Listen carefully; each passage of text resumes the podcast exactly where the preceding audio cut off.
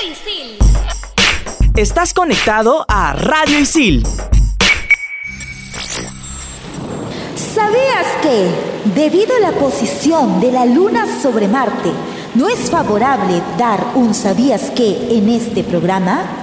Hoy, en Explícame Esto, astrología, astrología, astrología, astrología. ¿Entendiste? Es decir, que se han apoderado lo que creíamos creer y nos hacen creer que creíamos que los pensamientos que hemos tenido son pensamientos que creemos que creíamos. Exacto. Todo tiene una explicación, ¿o no? Aquí empieza Explícame Esto por Radio Isil.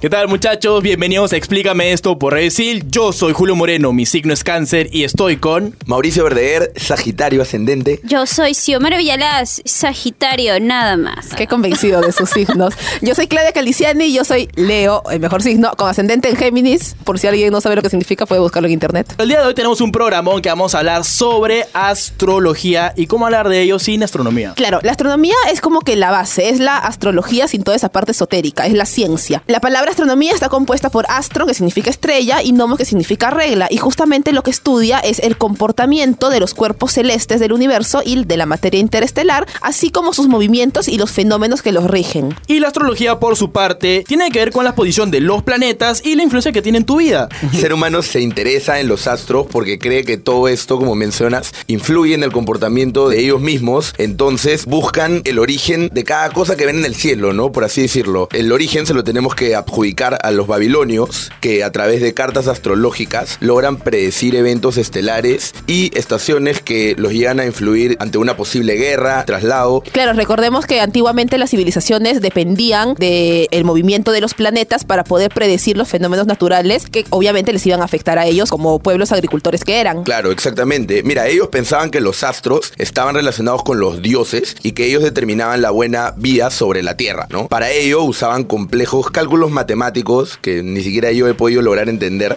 pero la posición de estos astros podía resultar decisiva para cualquier acción porque ellos consideraban que el cosmos estaba organizado en siete constelaciones y el año estaba sujeto a treinta y seis grandes estrellas. Y los babilonios también tenían una especie de calendario porque cada mes que tenía lo representaba para cada signo del zodiaco, ya sea uh-huh. Acuario, Capricornio, Sagitario, ya saben todos los demás. Pero también había un signo escondido por ahí que se llamaba Ofiuco. ¿Por qué lo ignoraron? Fue porque ellos dijeron, mira, hay doce meses, hay trece signos, Ofiuco, chao.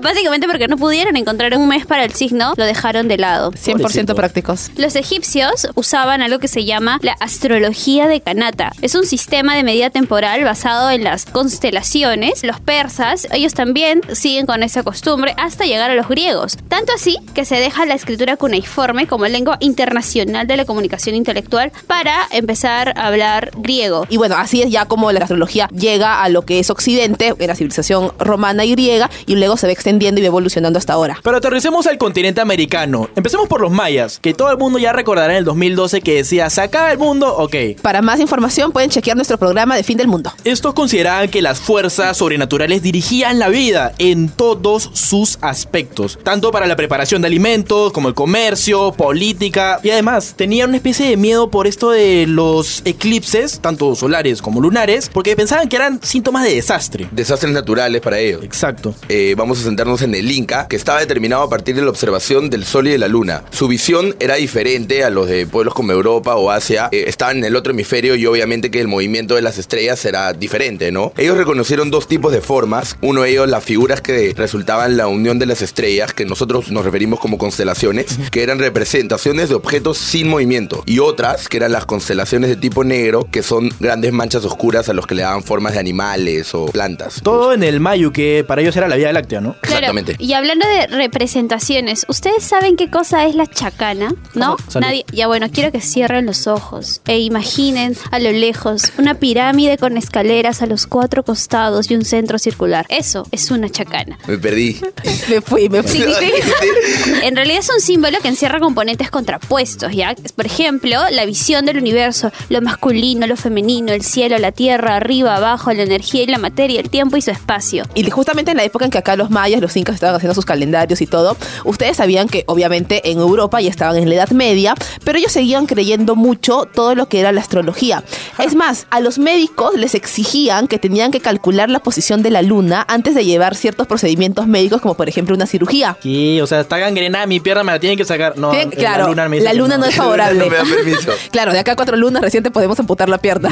Rayos. Todo lo de la astrología y del impacto que tenía el movimiento de los planetas en la vida humana se fue afianzando mucho en la mente occidental, y es así como luego evoluciona a lo que son los horóscopos de hoy en día. Man. Sin embargo, cómo ha evolucionado la astrología en el mundo occidental es totalmente diferente al mundo oriental. Por ejemplo, en el oriente, en Asia, ellos todavía mantienen la creencia en los horóscopos. Para ellos la astrología es una faceta muy importante de su vida y rigen incluso algunas de sus acciones, o esperan que los astros y los planetas les sean favorables, entre comillas, para poder hacer algo. ¿Y tú sabías que el horóscopo hindú, incluso mucho más antiguo que el tradicional zodíaco, porque es del año mil quinientos antes de Cristo aproximadamente, ¿no? Este tiene un enfoque más hacia las personas, es más espiritual, por así decirlo, en las motivaciones internas que tiene uno. Ah, ya, o sea, ya no es como que te va a caer una oportunidad, sino como que tú no, tienes que no, buscarla. No, claro. ¿Qué es la relación microcosmos con macrocosmos? Interrumpimos este programa para darte un mensaje espiritual muy profundo.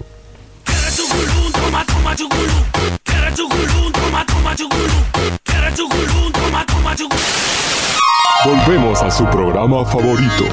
Tenemos un tema súper interesante que llega ahora con Andrea. Ella nos va a hablar de todo lo que es plano astral. Hola chicos, ¿cómo están? En primer lugar, comentarles qué es el plano astral, ¿no? Eh, el plano astral es a donde el alma viaja consciente o inconscientemente. Por ejemplo, los desdoblamientos, sueños premonitorios o sueños donde vemos familiares fallecidos. Todo esto está relacionado directamente con el plano astral. Pero, ¿sabían ustedes que el plano astral se divide en siete subplanos? Oh, su madre. O sea, ¿puedo viajar a siete diferentes lugares? Sí, siete diferentes lugares. El primer subplano es el astral físico. Este corresponde al plano que es el más parecido a la realidad en la que vivimos. Es tal cual la realidad en la que estamos. No hay ninguna diferencia. ¿Como un espejo? ¿Como el Upside Down de Stranger Things? No, de Doctor Strange. Exacto, precisamente es tal cual. La realidad se ve invertida, como tú lo dijiste, como una forma de espejo. El segundo subplano es el astral astral. Este es muy parecido al astral físico, con la diferencia de que los objetos, la realidad es más tenue. Uh-huh. Es decir, no se ve con la misma claridad con la que sí en el astral físico. Ahora, hay una subdivisión eh, que está compuesta por el bajo astral y el alto astral. En el bajo astral tenemos al subplano astral pránico y psíquico, uh-huh, y el subplano astral cámico o del deseo. Uh-huh. Este de aquí es responsable de que el plano astral sea considerado terrorífico, tétrico. En otras palabras, es un viaje hacia un mundo... Es un mal viaje. Negativo. Ajá. Como o sea, es como un bad trip. Sí, es como un bad trip. Sí, algo así. Precisamente en este plano surgen las imágenes de lo que luego se puede convertir en crímenes, acciones eh, y sentimientos negativos. Uh-huh. Ahora yendo a un lado un poco más positivo, energía, mucha mala vibra, buenas. Sí. Tenemos al subplano astral mental, subplano astral búdico y átmico. El búdico tiene que ver con los sueños elevados, la bella inspiración, por ejemplo, la inspiración de donde sale el arte, la poesía, la literatura, la música. Todo lo artístico. Energía creativa. Ahora el que es el más conocido, el subplano astral átmico. No sé si alguno sabe algo sobre este. Ese no es creativo. Creo que cuando ves como que toda tu vida pasar en una película. Precisamente eso. Es el plano en el que el difunto, obviamente, está muerto y él puede ver. No. Lo que pasa es que tengo que explicar. Walking Dead, Walking Dead. Que registros un... akáshicos le llaman también. Sí. Sí. Eh, la persona muerta puede llegar a ver toda su vida en forma de película debido a que estas memorias se guardan en el cuerpo búdico. Budi se llama el alma que guarda estas memorias. Que es precisamente para que la persona pueda tomar conciencia de los errores que tuvo en toda su vida. Y bueno, para finalizar, quiero resaltar que este cuerpo búdico no tiene conexión con el cerebro físico. Es decir, una persona consciente no puede reconocer que existe este cuerpo búdico. Además, este cuerpo búdico es eh, todas las vibras positivas de lo más inocente y lo más humilde que guarda el ser humano. Ahí tenemos que llegar todos. Y bueno, exacto, muchas gracias por esa información. Muchas gracias, ¿cómo te chicos? Podemos encontrar en, en Instagram? Bueno, me pueden encontrar como A R G La Madrid. Y seguimos en el siguiente bloque acá en Explícame Esto por Radio Isil. Explícame esto por Radio Isil. ¿Cuál es tu nombre y qué carrera estudias? Ya, me llamo Ena y estudio marketing. Creo en el horóscopo cuando me conviene o cuando dice algo bonito, y mi signo es Aries. Así cuando, cuando lo vas leyendo y vas viendo las predicciones, ¿cuál es la predicción más extraña y más random o más graciosa que te haya tocado?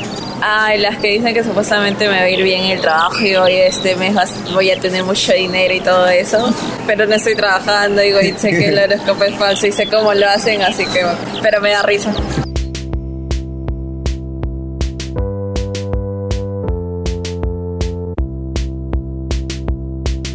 ¿Quién nunca ha visto la serie de Los Caballeros del Zodíaco, por favor? Pegasus Fantasy. Debo confesar claro, que yo, yo no la he visto. ¿Nunca la has visto? No. Es pecado. Bueno, esta trata básicamente muchos temas culturales antiguos, como la energía interior, los dioses. Ellos tienen los doce juegos del ropaje dorado, que son correspondientes a las doce constelaciones del Zodíaco. Y lo que buscan es proteger a la diosa Atena. Claro, justamente era un signo por cada caballero, pero basados en los signos del Zodíaco occidental, que son los doce signos que todo el mundo conoce, divididos a su vez en cuatro grupos que forman cuatro elementos: tierra, que son Capricornio, Tauro y Virgo. La tierra es un elemento frío, seco, es un elemento muy sensorial porque es como que te da un ancla. Sin corazón. No tanto, pero son más personas serias, personas sensatas, un poco más realistas. Tenemos los signos de aire, que son Acuario, Géminis y Libra, un poco más ligadas al plano del pensamiento, de lo intelectual. Tenemos los signos de agua, que son Cáncer, Escorpio y Piscis. El agua es esencial para fluir con todo. Es como que representa lo que es es lo vulnerable, lo inestable, algo fácil de influenciar, y también el tema muy presente de los sentimientos. Y los signos de fuego, que son Aries, Leo y Sagitario. El fuego es un sinónimo de acción, o sea, no acción en el sentido de una acción reflexiva, sino algo más instantáneo, algo más intuitivo, como que más pasional. Continuando con la temática, tenemos las casas astrales. Un poco para hacerlo algo más práctico, como que más gráfico, es como que si tuvieras una pizza con dos slides y cada slide es una casa. Está la casa uno, el ascendente, que es para Aries. La casa dos, que habla de dinero, trabajo y bienes materiales, es de Tauro. La casa tres, que habla de tus círculos más cercanos, desplazamientos cortos y estudios, es de Géminis. La casa cuatro, que es de Cáncer y te habla de algo más cercano, como tu hogar. La casa cinco, que te habla de amores, actividades recreativas, oh, niños shit. y creatividad, es para Leo. Oh. Y la casa seis es para Virgo. Te habla de vida cotidiana, trabajo, colegas y salud. La casa siete se llama descendente, que es la opuesta a la primera casa y corresponde al signo de Libra, y simboliza la unión, el matrimonio y la relación de la pareja, ¿no? La casa ocho, las pasiones, la metamorfosis, muerte, la sexualidad, y corresponde al signo Escorpio. La casa nueve tiene que ver con los viajes, la espiritualidad, el extranjero, y corresponde al signo de Sagitario. Y lo sabes. Lo sabemos. La casa diez tiene que ver con el éxito social, que corresponde a Capricornio. La casa once tiene que ver con las amistades, los proyectos colectivos, el sustento y las protecciones, que corresponde a Acuario. Y por último, la casa número doce, que tiene que ver con los enemigos, los problemas, la soledad y los secretos.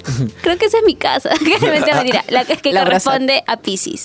Otra forma también que existe para intentar como que predecir la influencia de los signos en la vida es la parte de las cartas del tarot. Inicialmente no fue un tema de adivinación, sino era un juego islámico que manejaba como baraja los veintidós arcanos mayores que conocemos ahora. Luego este juego pasa a Occidente y se transforma en algo como que de broma, donde la gente intentaba adivinar el futuro de otras personas o las características que tenían, simplemente tirando estas cartas y por los íconos que tienen los arcanos. Pero para estudiar el tarot es importante prestarle atención a los arcanos mayores. ¿Quiénes son ellos? El loco, el mago, la papisa, la emperatriz, el emperador, el papa, el enamorado, el carro, la fuerza, el ermitaño, la rueda, la fortuna, la justicia, el colgado, el arcano sin nombre, la templanza, el diablo, la torre, la estrella, la luna, el sol, el juicio y el mundo. Y para entender un poco lo que era querido decir, traducción, me voy por con favor. Traducción oficial. El loco, el arcano sin número, quiere decir más o menos que lo que representa, adivinen qué, la locura. El emperador eh, significa la estabilidad que casi perfecta, la autoridad del ser sobre el mundo material. El papa es una carta que representa a un guía, a un maestro, y la rueda de la fortuna gira su manivela para introducirnos en otro plano diferente al que nos imaginamos. ¿Y a quién se relaciona con el tarot? A los gitanos. Y aunque muchos creen que es la descendencia maldita de Caín, esto es falso. Ellos son un grupo originario de la India, hablan el romaní y la religión mayoritaria es el cristianismo. Incluso te leen la mano también a veces, ¿no? Te adivinan ¿Sí? cosas, te leen... No te, sé, es más que nada un, un estereotipo que hacen para estafar a la gente. Te echan maldiciones. Es muy muy difícil meterse en el círculo gitano, ellos son como que muy cerrados, porque se dice que hay una conexión entre lo que es la astrología y la magia, una conexión muy fuerte que básicamente predomina en una interacción y comprensión de todos los fenómenos de la naturaleza desde el plano astral. Esto también ha sido plasmado muchas veces en el arte y en ciertos rituales que se hacían. Se les relaciona con varias cosas, ¿no? Dentro de ello con el color rojo, el hierro y el número cinco, por poner un ejemplo. Ajá. Y también que cada día y cada hora tienen su dominante planetario. Los días de la semana, por ejemplo, lunes viene a ser la luna, martes, Marte, miércoles, Mercurio, jueves, Júpiter, viernes, Venus, sábado, Saturno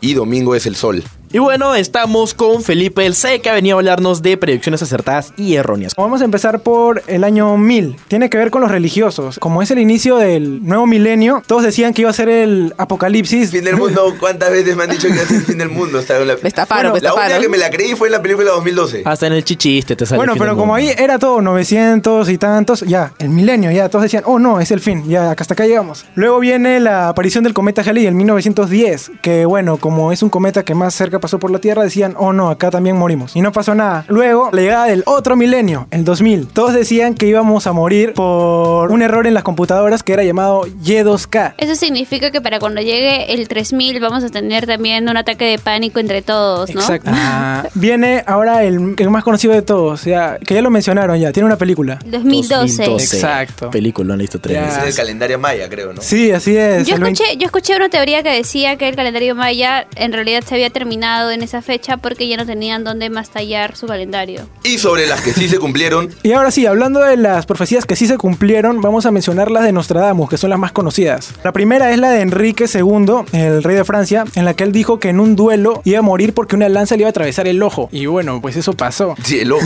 Sí. ¿Qué? Luego también mencionó la Revolución Francesa. También mencionó la llegada de Napoleón Bonaparte. Y eso lo dijo de forma precisa. Dijo que iban a ser cerca de Italia y que iba a reunir un montón de seguidores para dominar Europa. Un ah. enano va a dominar Europa. Exacto. Y ahí vendría Hitler y el nazismo. Él dijo esto: de lo más profundo del occidente de Europa, de gente pobre, un niño nacerá que por su lengua seducirá a las masas. Su fama en el reino de Oriente más crecerá. ¿Me entiendes, no? Si puede ser pobre en Austria, imagínate. Pensé, pensé, pensé que me lo ibas a decir en alemana. Bueno, ah. Felipe. ¿Qué haces, Felipe? Dime, ¿cómo te seguimos en Instagram? Pueden seguirme como Felipe-Gutiérrez veinte. Volvemos en el siguiente bloque.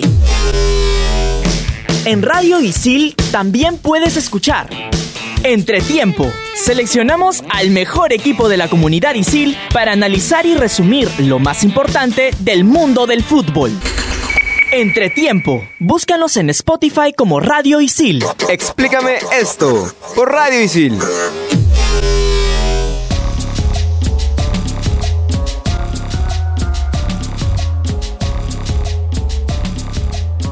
Seguimos en Explícame Esto por Radio Isil y hoy día tenemos a Kimberly para nuestro top cinco sobre... astrología. Hola, ¿cómo están todos? ¿Qué eh, signo eres? Soy Sagitario, queridos amigos. Eh, ¿Cómo estás? ¡Eso! ¡Vamos! Uh, Mucho Sagitario acá, no me gusta, no me gusta. Sí, vamos a hablar sobre absurdas teorías en los signos zodiacales. Todo nuestro programa hemos hablado acerca de ciertas características de los signos, de las casas, pero este, se han creado ciertas cosas, sobre todo con los signos.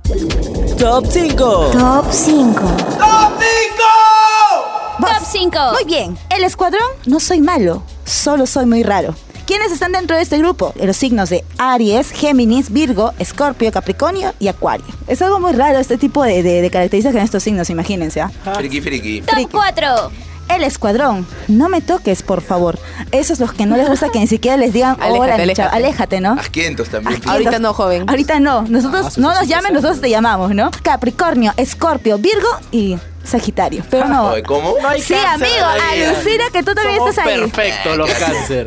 Top tres. Los signos que necesitan la supervisión de un adulto, incluso cuando son un adulto. Oh, ya te fregaste. Acá estás tú, Julio. ¿Qué? Ahí está, te está fuiste a la B. Aries, Cáncer, no. Libra, Sagitario, amigos. ¿Qué? Sí, alucina. Pero y Piscis. ¿Alguien aquí es Piscis de uno de ustedes? Piscis. No, no. Los Leo somos perfectos hasta ahora. Hasta ahorita Leo no sale, ¿ah? Mira, Claudia ahorita no sale, ¿ah? Seguimos. Top dos. Los que prefieren el contacto con sus mascotas que con las personas. Oye, ¿qué? Sí, o sea, aquellas personas que los animalistas. A ver, vamos Petrovers. a ver quiénes son. ¿Quiénes son? Están Capricornio, Acuario, Aries, Libra y Tauro. Y hasta ahorita, la señorita Claudia sigue invicta. Imagínense, ¿ah? ¿eh? Hasta ahorita. Y por último, Top uno. Aquí viene una de las características que creo que nos va a dar un poquito más de miedo, que es el escuadrón de los asesinos potenciales. Imagínense, ¿eh? Están Aries, Géminis, Virgo, Acuario. Lo siento, Mauricio. Sagitario está también, amigo. Atentos. Ya ves, soy lo máximo, no parezco ninguno. Ninguna. Pero Sagitario está en todas, ¿ah? Al contrario, Uy, no chima. perteneces a nada, Clau. Tú, vaya, vaya, ¿ya? Lo siento, Clau. Envidiosos, envidiosos. La perfección no hecha cuenta, persona, faltos. ¿no? Bueno, pues chicos, eso fue todo en las teorías absurdas en los signos zodiacales. Bueno, gracias, pues, Kim. ¿Cómo te seguimos? Nos siguen con MiMiki dos en Instagram, follow for follow, ya lo saben, you know. Ya tú sa. Ya tú sa. Y la recomendación del programa es... Deja de basar tu vida en los horóscopos. Son inventados y reciclados. Si no quieres ser el redactor de los horóscopos, estudia periodismo y nuevos medios en I C I R. Aprende haciendo. Y eso fue todo por hoy, chicos. Los astros ya me, me indican la salida y Sagitario se despide. La Sagitario más chévere también se despide. Bueno, ya me toca irme porque soy cáncer y como el agua desaparezco. Y el mejor signo obviamente también se retira. ¡Mentira! ¡Qué horrible! Leo forever. Chao. Chao, chao. Chao. Explícame esto. Claudia Calizzani, Gabriel Villafuerte, Isabela Bardales, Kenta Gayama, Aarón Ayesta, Ítalo Cervantes, Denis Salcedo y Mauricio Verdeguer. Explícame esto por Radio Isil. Estás conectado a Radio Isil.